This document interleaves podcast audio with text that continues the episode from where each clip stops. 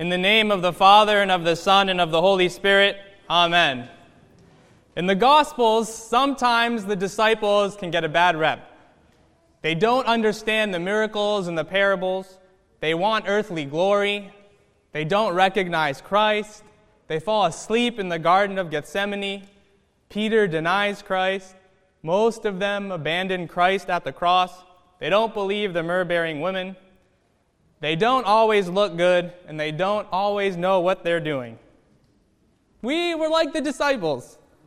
We don't always understand God's work in the world. We deny Christ with our actions. We want earthly glory. We don't recognize Christ in our day. And we often don't look good in our life story here on earth.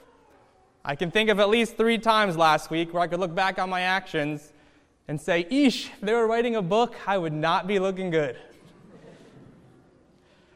Brothers and sisters, we are quick to forget Christ, His work, His love, and His salvation. It's hard to live remembering the kingdom of heaven is at hand. We're like the disciples. One day we feel so close to Christ, pouring out our hearts to Him in prayer, exalting in His love, and the next day we skip out on our prayers watch a Netflix marathon, and freak out on our spouse or sibling when they interrupt it. We're like the disciples. We go back and forth, and it can be frustrating.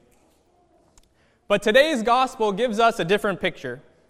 Today's gospel reminds us yes, we're like the disciples, but there's one thing about the disciples that we are also quick to forget. They possessed humility.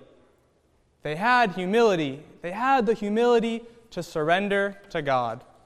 In the middle of casting their nets in the sea, in the middle of casting their nets in the sea, they stopped what they were doing, and the gospel says immediately they followed Christ. They gave up their wants and their desires in that moment and surrendered to Christ and followed him. They gave up their livelihood in that moment. They dropped their way of life and they followed Christ. Their humility drove them to Christ, and their humility opened their hearts to Him. I honestly can't imagine just giving up my occupation, my livelihood in that moment and following Christ, not knowing anything about Him. I have trouble pausing a movie and answering my wife, never mind leaving my livelihood. The disciples possessed a certain humility, an ability to surrender. And this is why Christ chose them. He knew they were going to mess up. He knew they were going to be confused. He knew that they were going to abandon him at the cross. But he also knew they possessed humility and they were willing to make an effort, effort after effort, to grow closer to him and to surrender to him. And, brothers and sisters, Christ knows the same thing about us. He knows the same thing about us. He knows we are going to make mistakes. Just like the disciples, we're going to mess up in our spiritual ascent towards the kingdom. He also knows our humility and our surrender will save us as well. I am sorry. I am sorry is one of the greatest phrases in the history of mankind. It is the greatest thing we can say to one another. It's life changing. It's humility, it's surrender, it's the way of the disciples. It's the way of the cross, the vulnerable and unifying action that makes us disciples of Christ.